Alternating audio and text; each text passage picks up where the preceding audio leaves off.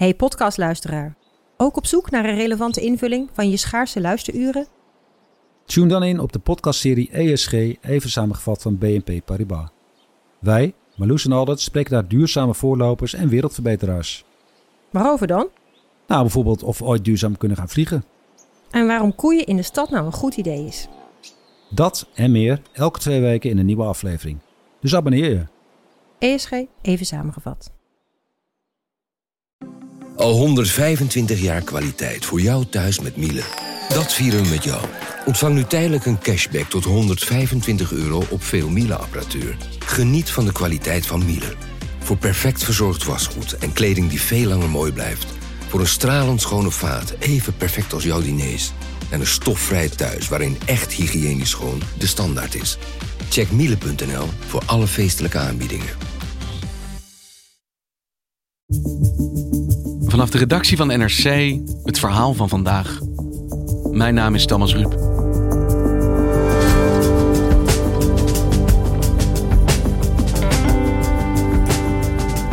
De Nederlandse rechtspraak worstelt als geen ander met de maatregelen tegen corona. De onbehandelde zaken stapelen zich met duizenden op. En dat niet alleen, ziet juridisch commentator Volkert Jensma. De oplossingen om zaken toch te laten doorgaan videoverbindingen, schotten en tijdslimieten tornen aan de grondrechten van de verdachte. Het recht op een eerlijk proces.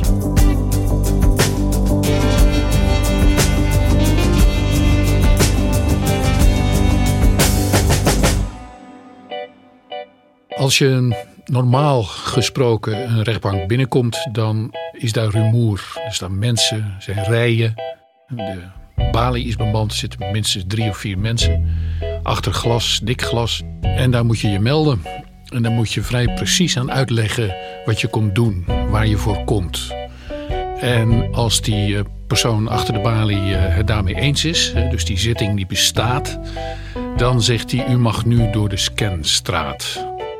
En dan, ja, dan kom je op een vliegveld. Hè? Dus dan moet je je jas uitdoen en je moet je tas neerleggen en je moet je horloge afdoen en je sleutelbos niet vergeten en je telefoon.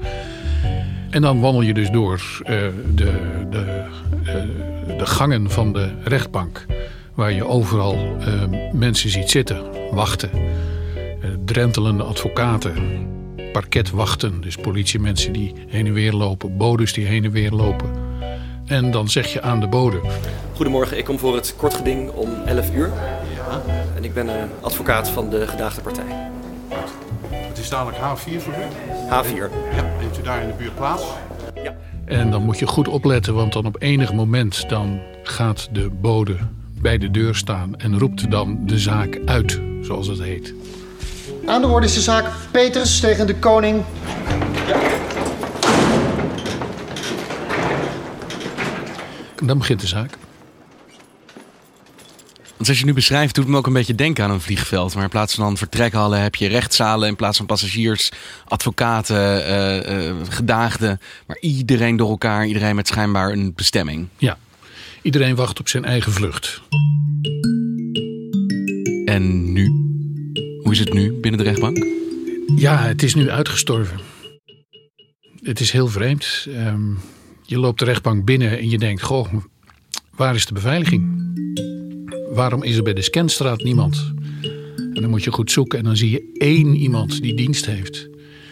En die zit dan achter dat glas en die vraagt dan wat je komt doen. En dan zegt hij daarna een ogenblikje meneer. En dan loopt hij om en dan gaat hij jou fouilleren en door de scanstraat helpen. En dan kom je in de rechtbank en dan is er niemand. Want jij bent daar geweest. Er zijn wel zaken waar je bij kunt staan? Ja, er zijn in de afgelopen weken uh, was de rechtspraak feitelijk gesloten. In ieder geval voor het publiek. Er waren in beginsel geen zittingen, behalve voor wat men uh, aanduidt als urgente zaken. En dat waren er maar heel weinig. Want hoe gaat een rechtszaak in coronatijd op dit moment? Nou, eh, om te beginnen is de afstand, de onderlinge afstand waarmee je binnenkomt, is natuurlijk anderhalve meter. En dan kijk je naar het podium. En het eerste wat je dan ziet is dat er tussen de rechters dat daar schotten geplaatst zijn. En dat zijn door, doorzichtige plexiglazen schotten. Waardoor het lijkt alsof iedere rechter een eigen loket heeft. En tegenover de rechters? Tegenover de rechters, ja, daar zit eh, de advocaat. Maar het belangrijkste verschil is dat de persoon van de verdachte is vervangen door een manshoge paal waaraan een groot scherm hangt met daarop een speaker. En dat scherm dat staat zo ongeveer eh, op de plaats waar doorgaans de verdachte zit. Dus eigenlijk alle gebruikelijke spelers zijn fysiek aanwezig. De rechters, de, de officieren, advocaat. Maar de verdachte zelf niet. Ja, en dat is, dat is natuurlijk merkwaardig. In het begin van de lockdown zijn er wel wat verdachten naar de rechtbank aangevoerd. Maar er is al gauw geconstateerd dat je in deze tijd niet achter elkaar door mensen in busjes kan zetten, in kleine cellen.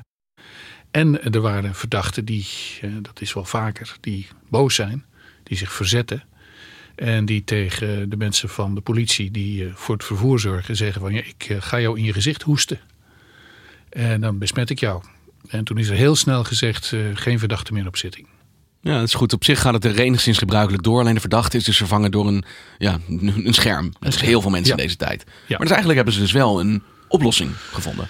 Ja, men heeft uh, gedaan wat men kon. En het ziet er naar uit dat dat voorlopig ook zo zal blijven. En daar zitten wel problemen aan. Als je op de tribune zit, en ja, je zit daar natuurlijk uh, als vertegenwoordiger van de openbaarheid, dan is het eerste probleem dat je de verdachte niet kan zien. Dus je kijkt naar de achterkant van het scherm. Als publiek? Als publiek. Het echte probleem is nog dat ook de advocaat niet zijn, en niet zijn cliënt ziet. Die zit namelijk ook niet voor dat scherm, maar die zit ernaast. Dus die hoort ook zijn cliënt, maar die kan dus ook niet waarnemen hoe die cliënt uh, dat gesprek meemaakt. En die kan ook niet overleggen met zijn cliënt. Wacht even, want ik ben vaak in een rechtbank geweest. Ik probeer het even voor me te zien. Maar een advocaat zit naast de cliënt. En dat is nu nog steeds zo. Alleen het scherm dat staat, kijkt recht naar voren. Ja, dat scherm kijkt recht naar voren en dat staat toch een paar meter verderop. En als de advocaat in beeld wil komen, dan moet hij achter zijn tafel vandaan komen. In het bereik van de camera terecht zien te komen. En dat is dus totaal anders dan in een fysieke zitting waarin advocaat en, en verdachte naast elkaar zitten. En een advocaat even de hand op de schouder van de verdachte kan leggen en even kan zeggen van joh, nu even niet. Of leg dit maar wel uit. Of daar komen we straks op. Of dat zal ik zo wel vertellen. En dat contact is dus afwezig. En als ik jou zo hoor, is in deze setting het nadeel vooral voor de verdachte partij. Ja, die, uh, die ziet weliswaar de rechters. Die ziet dus niet zijn advocaat. Die maakt uh, zijn eigen zitting maakt hij maar heel gebrekkig mee. Ik was bij een, eh, een zaak uh, tegen twee uh, neven. Die bij een routine verkeerscontrole op de snelweg waren aangehouden. En die gedroegen zich een beetje verdacht. En toen vond de politie aanleiding om toch maar even in die auto te kijken. En toen vonden ze onder de stoel van de bijrijder een plastic zak met erin een kilo cocaïne. En daar hebben ze uiteindelijk een verklaring over afgelegd. Ze aangehouden, allebei. Uh, dit speelde in januari en we zijn nu in april. Dus die, uh, dat tweetal zat al een maand of vier in voorarrest. Dus dan is het echt nodig dat die zitting komt. Zodat ze niet langer in voorarrest zitten dan dat hun eventuele straf is. Dus dit was een belangrijke zaak. Dus deze zaak moest snel voorkomen? Deze zaak moest. Nou, en dan zie je dus uh, dat scherm staan. En dan is eerst de ene man aan het woord en daarna de andere man aan het woord. En dan vanaf de tribune ontdek je al heel snel uh, dat je een half uur niet meer weet welke stem er nou bij welke man hoorde. En ik vermoed dat dat makkelijker is als je voor dat scherm zit, maar als je ernaast zit als advocaat, lijkt me ingewikkeld. En het echte probleem is natuurlijk dat die beide mannen allebei maar drie kwartier hadden. Want? En, nou, het blijkt zo te zijn dat er te weinig van die uh, studiootjes in de gevangenissen zijn. En dat er te veel gedetineerden uh, op dit moment dus via zo'n videoverbinding terecht moeten staan. En dan zegt de inrichting, ja, sorry, maar we kunnen iedere gedetineerde maar drie kwartier toestaan. En dat is natuurlijk heel vreemd. Dus een zaak moet nu ook in 45 minuten afgerond worden. En dat duurt normaal natuurlijk ook langer, denk ik. Ja, de behandeling van een zaak duurde makkelijk een uur. Uh, soms zelfs meer. Dus wat er gebeurde al bij het begin was dat de rechter zei tegen de verdachte: Ja, we hebben maar drie kwartier. Dus we gaan snel van start. Dus er stond meteen druk op. Toen we aan het einde van die drie kwartier kwamen, Toen zei de rechter: ja, ja, ja, ja de, de officier moet nog aan het woord komen. Maar ik stel voor dat u toch eh, als verdachte maar eh, aan uw laatste woord begint. En niet omdat de zaak erop zat, maar omdat de afgesproken tijd die de verdachte kreeg in die zaak voorbij Ja, was. ja, en dan zit je dus in een situatie waarin de verdachte eh, niet in staat is om zijn hele proces bij te wonen. En hoe problematisch vind jij dat? Dat je als verdachte een gedeelte van je eigen zaak eigenlijk noodgedwongen moet missen? Ja, dat vind ik een rechtstreekse schending van het recht op een eerlijk proces. Dit gaat eigenlijk over de grens van wat er in, het, eh, wat er in de grondwet staat over wat een eerlijk proces moet zijn. En jij zegt eigenlijk kraakhelder. Op de zittingen die ik de afgelopen tijd heb gezien, was geen sprake van een eerlijk proces. Niet zoals dat zou moeten in Nederland. Precies. Want als jij dat nou constateert, jij komt er als journalist, als juridisch commentator. Ja. eh, en jij ziet gelijk, dit gaat niet goed. Dit is geen eerlijke rechtspraak. Ja. Hoe is het dan toch zo gekomen dat tot deze compromissen is besloten? Dat het toch op deze manier gebeurt? Men heeft eh, eind maart eh, met enig vertoon van daadkracht de hele rechtspraak eigenlijk gesloten. Rechtbanken sloten vandaag de deuren. Alleen zittingen die echt niet kunnen wachten gaan door. Met minder mensen in de zaal. Vanuit misschien de stille verwachting die we mogelijk allemaal wel hadden dat het niet zo lang zou duren. Maar dat gevoel sloeg om. Ik, ik leg zelf eh, de omslag bij een column van Fred Hammerstein. Dat is een oud raadsheer van de Hoge Raad, een oud hoogleraar, eh, iemand van aanzien. En die schreef eh, op de website van de Radboud Universiteit een stevige column waarin hij zich afvroeg hoe het nou kwam dat de rechtspraak stil lag. Zijn rechters dan misschien kwetsbaarder dan anderen in vitale beroepen? Eh, Is een rechter dan geen vitaal beroep? Eh, Hoe kan het nu dat de supermarkten open zijn, de ambulances rijden, de gamma open is, maar de rechtspraak niet? Nou, dat kwam aan. Dat werd gevoeld. Ehm, dat had men misschien zelf ook al bedacht dat dat zo niet langer kon. Dus toen is men van koers veranderd en is men gaan zeggen van nee, we gaan zoveel mogelijk weer aan de slag. Want maandag 11 mei gaan niet alleen de scholen, maar ook de rechtbanken weer voorzichtig open. Er is plexiglas aangebracht voor rechters en bodes en er zijn looproutes ingesteld. Het idee is dat de gerechtsgebouwen op deze manier weer beschikbaar zijn voor zaken waarbij de fysieke aanwezigheid van alle partijen onmisbaar is. En dat leidde vervolgens tot natuurlijk weer tot eh, belangstelling van de pers. Eh, En toen kwam de voorzitter van de Raad voor de Rechtspraak, Henk Naves, bij Nieuwsuur om te vertellen, eh, om uit te leggen eh, wat de rechtspraak de komende weken zou gaan doen. Henk Naves is hier, voorzitter van de Raad voor de Rechtspraak. Goedenavond, welkom.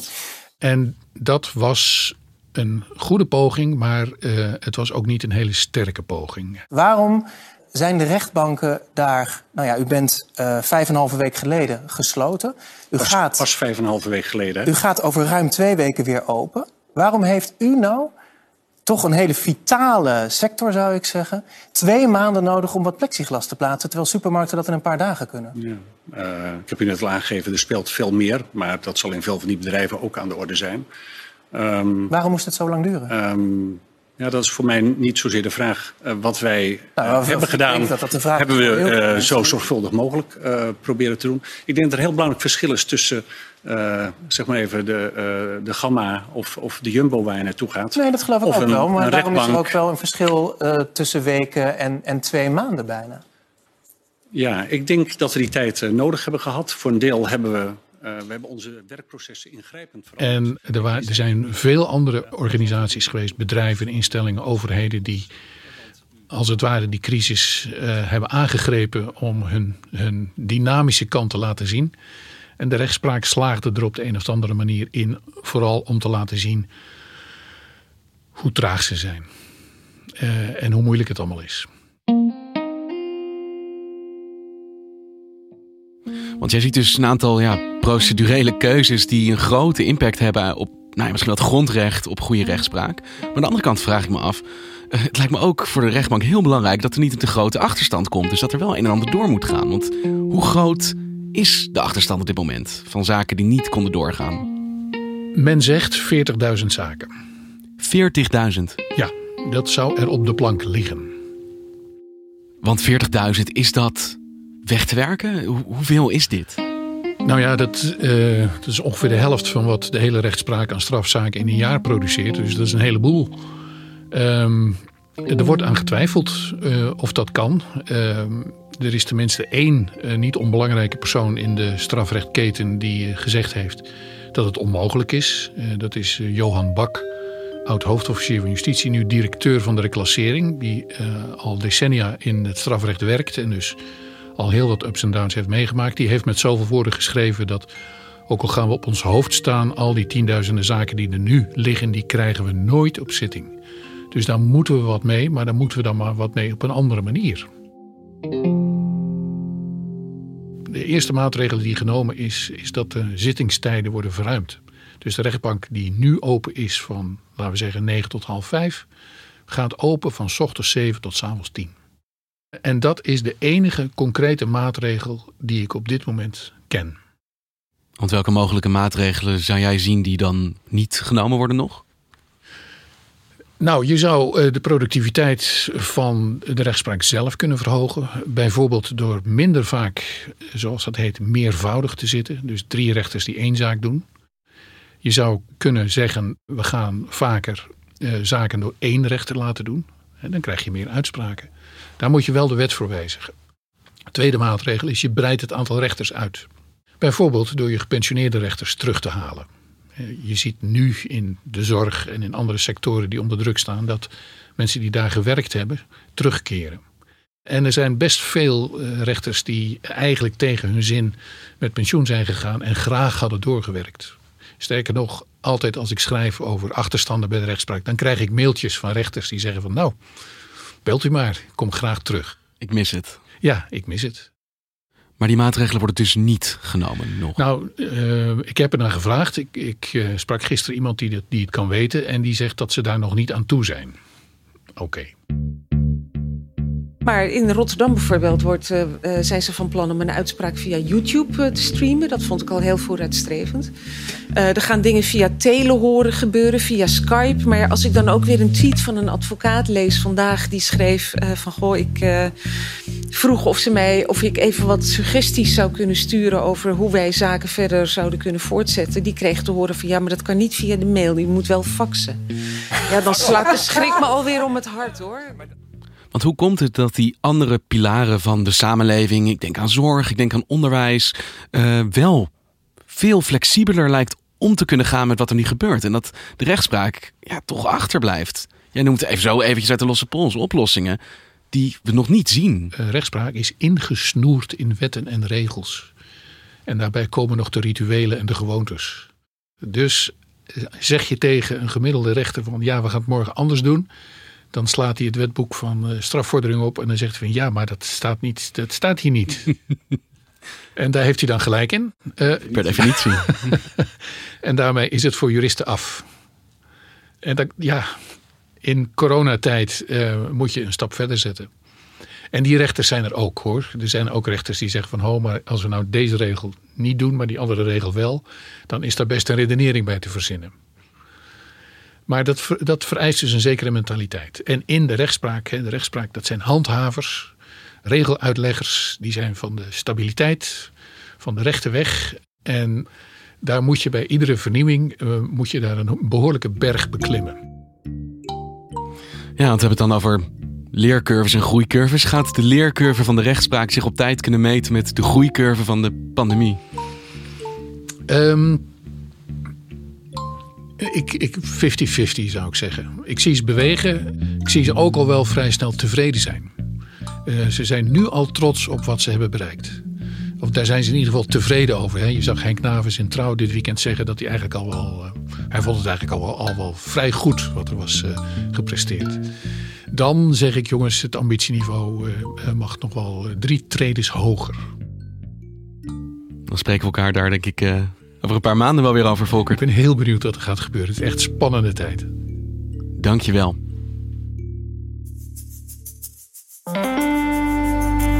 Je luisterde naar vandaag, een podcast van NRC. Eén verhaal, elke dag. Dit was vandaag, morgen weer.